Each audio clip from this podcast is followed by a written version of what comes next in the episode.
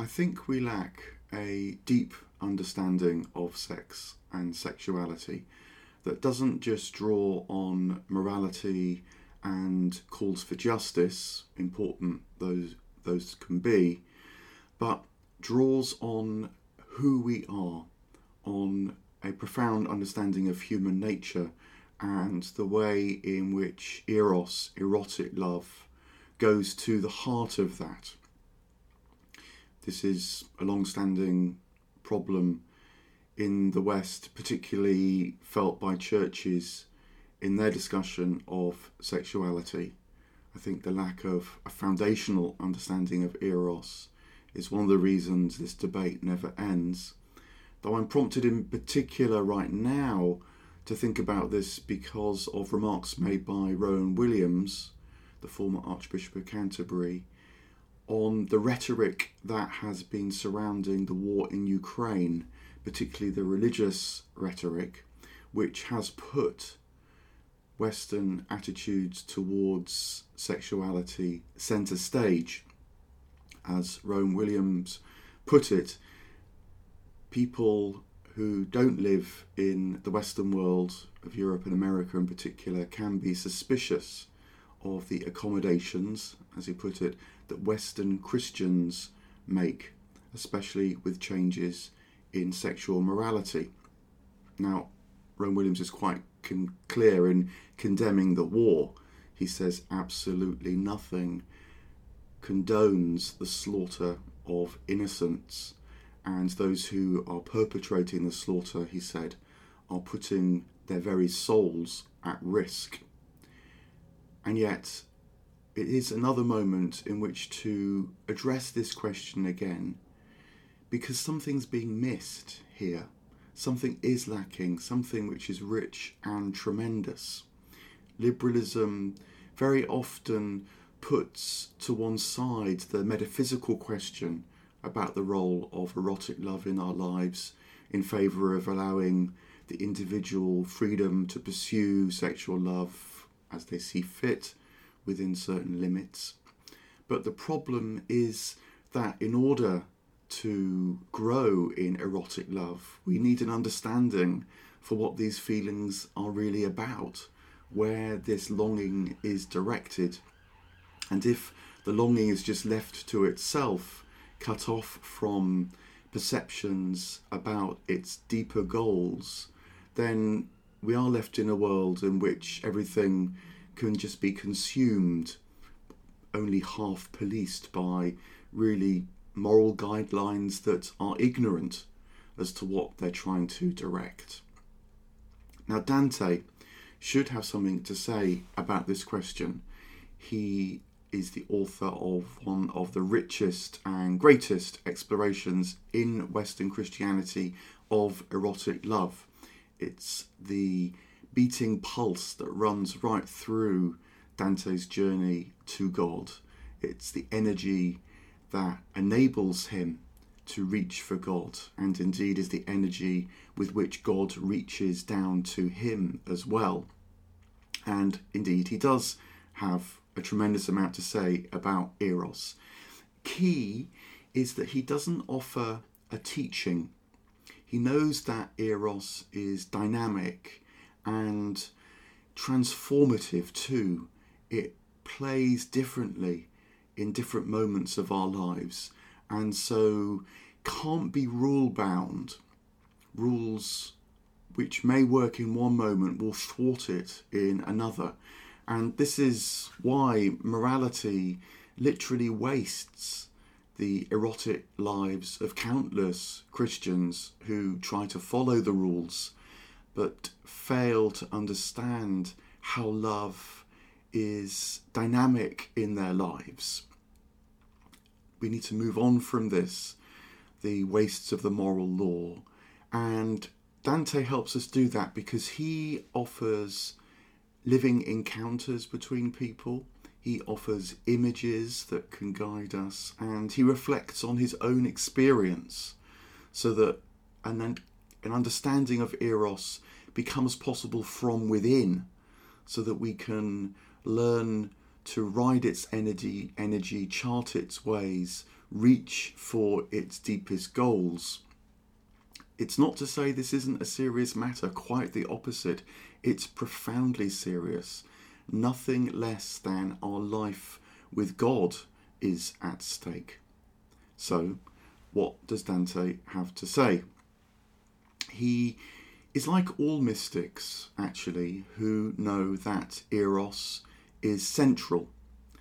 And in fact, another way of putting the problem that churches have, in my view, is that they lack a knowledge of this mystical journey. They see sex as something to be controlled, not something to be understood. It's about ordering this world rather than the transport to the next world, which is also here. This is the depth of human sexuality and human nature to which Eros can reach when properly understood. It is the longing of God within us as much as it's our longing for God. It's the joy of God within us as much as it's our desire to enjoy divine life. It's essential to our nature when it's discerned and so can fully flourish and reach its goal. It's why sex and spiritual questing are connected in the mystical tradition, but also perversely, so horribly, come together with the abuse scandals in the church when power is exploited and sex is not understood, often just because it's become so taboo. And so people not only become trapped trying to police their sexual desire, but can use their sexual desire for the purposes of exploitation. That's the shadow side of the church's failure to understand erotic love. And in my view, it's why abuse will continue. Rules won't contain it because Eros escapes the rules, both in terms of our ascending to the heavens, but also in terms of risking our own souls. So, how does Dante see it? What does he offer? Well, he knows that Eros is about our longing for God. He understands this as a perception that goes all the way back to Plato. Plato put Eros at the heart of his philosophy. It's been remarked that it could be called Erosophy because Plato understood that Eros is our desire for what's good, beautiful, and true, and that in order to be in touch, be joined, participate with that which is truly good, beautiful, and true, we need to discern the mistakes we make on the way as that longing for what's good, beautiful, and true awakens in us in our early love lives. And so the energy can be directed into a more and more intimate, exposing, but also expansive and far reaching journey powered by love. Erotic love is about finding, finding the object that truly satisfies all that longing and brings the fullness of life not just to the one lover but to all lovers who can know themselves with others enjoying that lovely life. So, this is the role of lovers in the Divine Comedy, and it's often in terms of what happens to the excessiveness of the desire we call Eros that determines whether they find gold or whether that excessiveness actually traps them. So, for example, Dante famously early encounters the figure of Francesca in one of the upper circles of hell, and she has failed to understand how the excessiveness of her love for Paolo should have propelled her through the love that she felt for this man towards the love of God. Conversely, in the heavens, in the paradise, Dante meets another lover, Cunizza, who might be called promiscuous by a moral understanding of love. She had four husbands, was a well known lover in life, And yet she is in paradise because, unlike Francesca, in the midst of the turbulence of her love life, she realized that this excessiveness was pointing towards more than just another lover, but was leading her towards God. And so that true spirit of Eros propelled her to paradise and didn't her leave didn't leave her trapped in the swirls, the turbulence of earthly love as Francesca was experiencing. This is the role of lovers in our lives. It's to foster the question within us as to what's the quality of our loving. Is it this desire to exploit the beloved, to pin all our hopes on the one beloved, the romantic myth that there's someone out there who will satisfy all our desire? Or can we learn how Eros can lead us to more and more and ultimately to the all? So, to unpack this a little further, consider some of the lovers that Dante meets in the three parts of his journey towards God in the Inferno, in the Purgatorio, and in the Paradiso, because they can be understood as investigating love or experiencing love at three broad stages of this journey towards its culmination. First of all, it's worth remarking, stressing again, that Dante would consider the use of eros to exploit others as the worst kind of sin. He would put paedophiles, for example, with the betrayers in the lowest circles of hell, frozen in life, because not only had they misunderstood their own eros, but they had so abused the eros of love of others that it would threaten to destroy the means by which their victims might find their way to God. If Eros is so central to our journey to God, to abuse that Eros in others is nothing less than to thwart God's longing for us, or at least put that at risk. And that, I think, is the way in which Dante would understand the terrible effects of sexual abuse, but also why it's one of the worst acts that one human can inflict upon another. He meets other figures who have been trapped by Eros in hell. I mentioned Francesca, but a particularly interesting encounter comes when he meets his teacher, Bruno Latini. Now, this occurs in the circle of hell that is often described as the circle of the sodomites.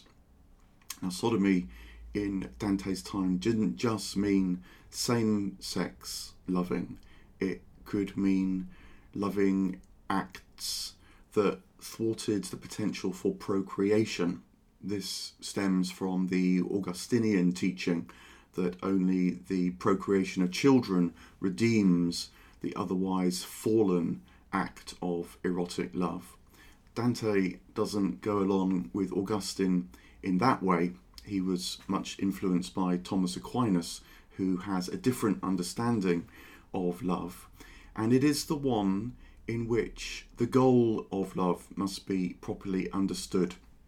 And it seems that this is Bruno's problem. Dante and Bruno, interestingly, don't talk about sodomy, they don't talk about same sex love, although there's a palpable sense of affection and care between them. Bruno was Dante's teacher, and that teaching relationship is one in which Eros is stirred between the teacher and the pupil. To learn is, in part, to learn how your desire in life can be developed and so find its fulfillment. So, what they do talk about is how the goal of their striving, was and wasn't thwarted in life. Bruno seems to have misdirected his erotic longing towards his own fame. He wanted to see his own star shine brightly in the sky, rather than understanding that his erotic desire could lead him to the light of lights through all the stars to the ultimate glory. And this is something Dante must understand as well. He is already a very great poet, destined to become an even greater one. And so the erotic propulsion that led him to put all that work into writing poetry must be carefully treated so that it doesn't just desire his own success, his own fame, safeguarding his own reputation, but can become a portal, a channel for the desire of God to flow into the world through the poetry. Bruno, I think, gets a sense of that in the Inferno, but struggles to really perceive the light of lights, and so is stuck amidst the falling flames of this part of the Inferno. But Dante, in his conversations with Bruno, does understand how fame can get in the way. Again, this is something that Plato understood. He, in his own discussion of Eros, talked about how individuals can seek substitutes for the goal of loving. They can hope that their memory is passed on through their children. They can seek fame in this life. They can work to defend their reputation, hoping that takes on eternal qualities, substitutes for the eternity that love really draws us to. Typically, then, what's going on here for Dante is that he is highlighting a far greater danger, in fact, that gets overlooked when Eros is misunderstood. Those who are worried about their legacy or their reputation as individuals or indeed as institutions are at risk here. That might be something that is far more profoundly at work in the soul than the fixation on sexual acts. And that's very illuminating because the church has been accused of being more concerned for its reputation than for the victims of abuse. The church through not understanding Eros, not only doesn't understand how to guide this force in people, but also gets trapped itself by not understanding its institutional Eros, its desire to protect its own reputation. I think you can even go so far as to say that those figures within the church that defend the church's reputation are themselves putting their souls at risk through not understanding that which would draw them to God.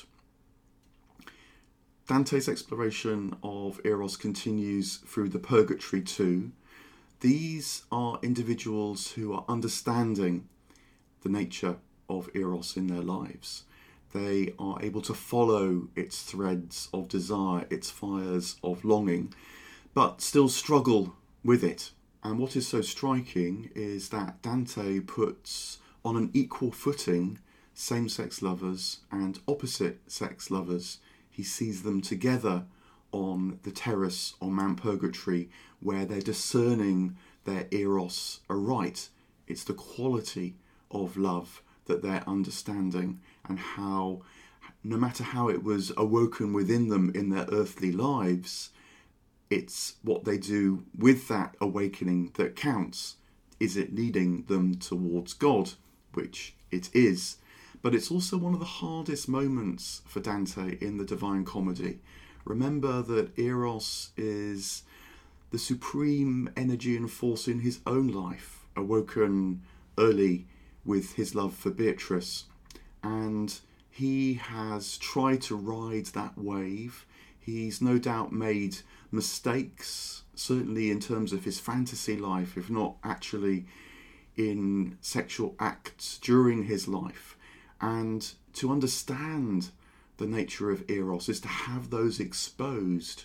And so he is terrified about entering the flames that would not only purify his love and so enable it to lead him to God, but also, like the flames, enable him to rise into the higher heavens. It's one of the most psychologically alive moments in the Divine Comedy, which you'll know if you've ever tried to reflect upon your sexual desire or talk about it with another. Shame is never far away, but that shame can be transformed when it's talked about, when it's understood.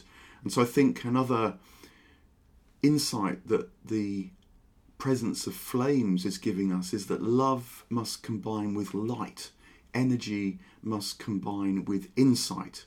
That that metaphor, the image of the flame, so wonderfully suggests the light of being able to follow the desire of love to its true goal, to God, with the guides of what's good, beautiful, and true. Another way of putting it would be to say that love is not all you need, in fact. You need discernment, you need honesty, you need the tenacity too, the courage to keep with your love and the truth that it's trying to teach you. That becomes manifest in paradise when Dante sees how love fills the whole atmosphere. Interestingly, in paradise, love is not sexualized. The differences between the sexes have disappeared because sexual difference is a manifestation of division and in paradise, people know how they're joined, how they're one, because they all share in the one life of God. The love between individual souls that he meets is triangulated because the love between the two is always part and parcel of the love of the third that's present, which is the wellspring, the ground of all Eros, namely God. It's manifest in the abundance of light and love in the paradise. And this is why the people that he meets in paradise celebrate this love so freely. And they're not worried about the taboos that might constrain love on earth because they understand Eros aright. For example, it's very striking that when Dante in the high heavens meets the apostles, Peter, James, and John, they're described as fluttering around each other like lovebirds.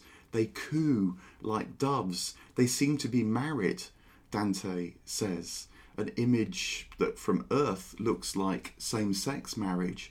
Though, even to put it like that is to misunderstand, it's to collapse the paradisal vision into an earthly frame rather than seeing that those earthly frames may be necessary on earth have been transcended in paradise. Peter, James, and John are free to love and free to celebrate their love. At this point in the paradise, Dante himself is asked to speak about faith, hope, and love.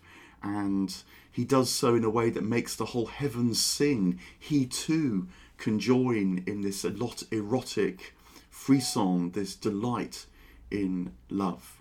It reminds me of the images of Desmond Tutu meeting the Dalai Lama. Apart from their joy and laughter, it's striking how they can hardly keep their hands off each other. They want to touch, they want to embrace.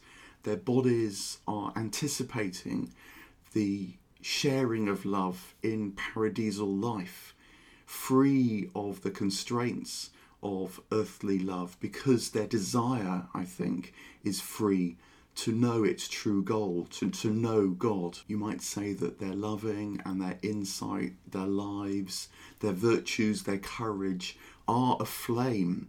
And so they offer a wonderful image, something that draws us as it radiates the love that they themselves know, triangulated in God, founded in the love that will guide us and draw us to itself.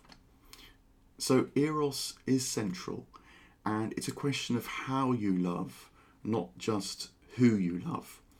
In hell, love is perverted because maybe love itself has been loved, maybe fame is what's loved, or betrayal, exploitation has been loved. And so that traps people. In purgatory, both same and opposite sex lovers, though, are learning how their passion can lead to God. And this is the element that the churches don't seem able to touch, though which is understood by the mystics, not least Dante, who see in paradise how Eros is fulfilled, as Dante puts it in the famous last line of the Divine Comedy. It is the love that moves the sun and the other stars. It fills all of life, and we human beings are invited to know how it can fill us too.